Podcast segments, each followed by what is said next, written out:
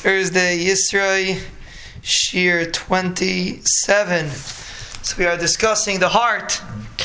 The truth is, when you learn about the heart, there's so many times during the day, at least I speak for myself, that we bump into different concepts that involve the heart. And when you really start thinking and understanding how it works, it open, it's very eye-opening. But anyway, the heart pumps approximately 70 gallons of blood an hour which is the calculation is 1680 gallons daily, which is more than you put in your car in a year. I guess it depends on what you drive, but it's more than you put 1600 gallons of blood the heart pumps every day.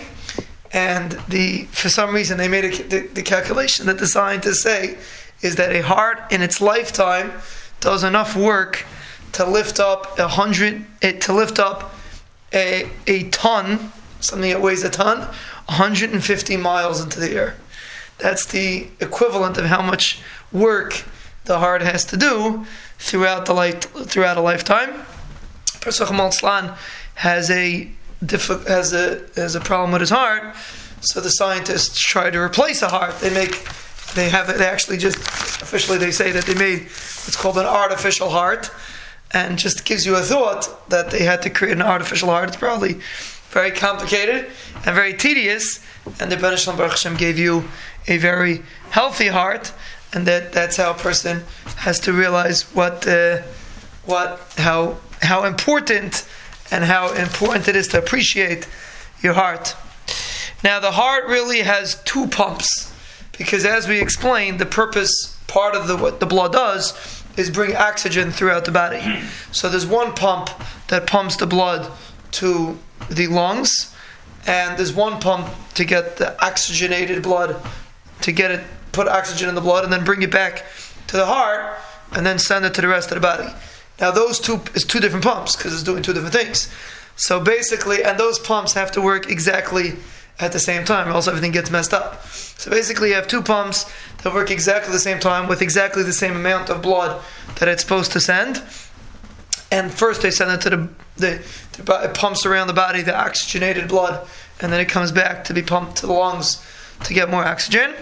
15% of a person's blood, we mentioned once, goes to the brain, 20% goes to the kidneys, and the amount of time that it takes for the blood to get around the body is take a guess. How long does it take for the blood to travel all around the person's body? Approximately 50 seconds. So basically, every 50 seconds, there is a system that goes around your whole body, and we just float around and do whatever we want to do without giving too much thought into that. And there's actually a very interesting thing about the heart that where does the heart get blood from? The heart doesn't have any hana from the blood that gets pumped into it, right? The heart takes blood from the body and pumps it to the blood and then pumps it out to the body. It's constantly switching blood to the, to the lungs and out to the body, then it puts it back to the lungs. But the, the, the heart needs blood too to operate. But the heart gets blood the same way the rest of the body gets blood. That means it has its own veins that bring blood to the heart. But the heart itself, the pumping of the heart itself, is not for itself. It's for the whole body. It's just an interesting thing. The heart pumps for the rest of the body, and in together with the rest of the body, the heart gets blood too. But uh, that's the that's the journey of blood that takes place less than a minute every time, every person's day, every second of a person's day. And a part of the body loses blood. Chas v'shalom, could die.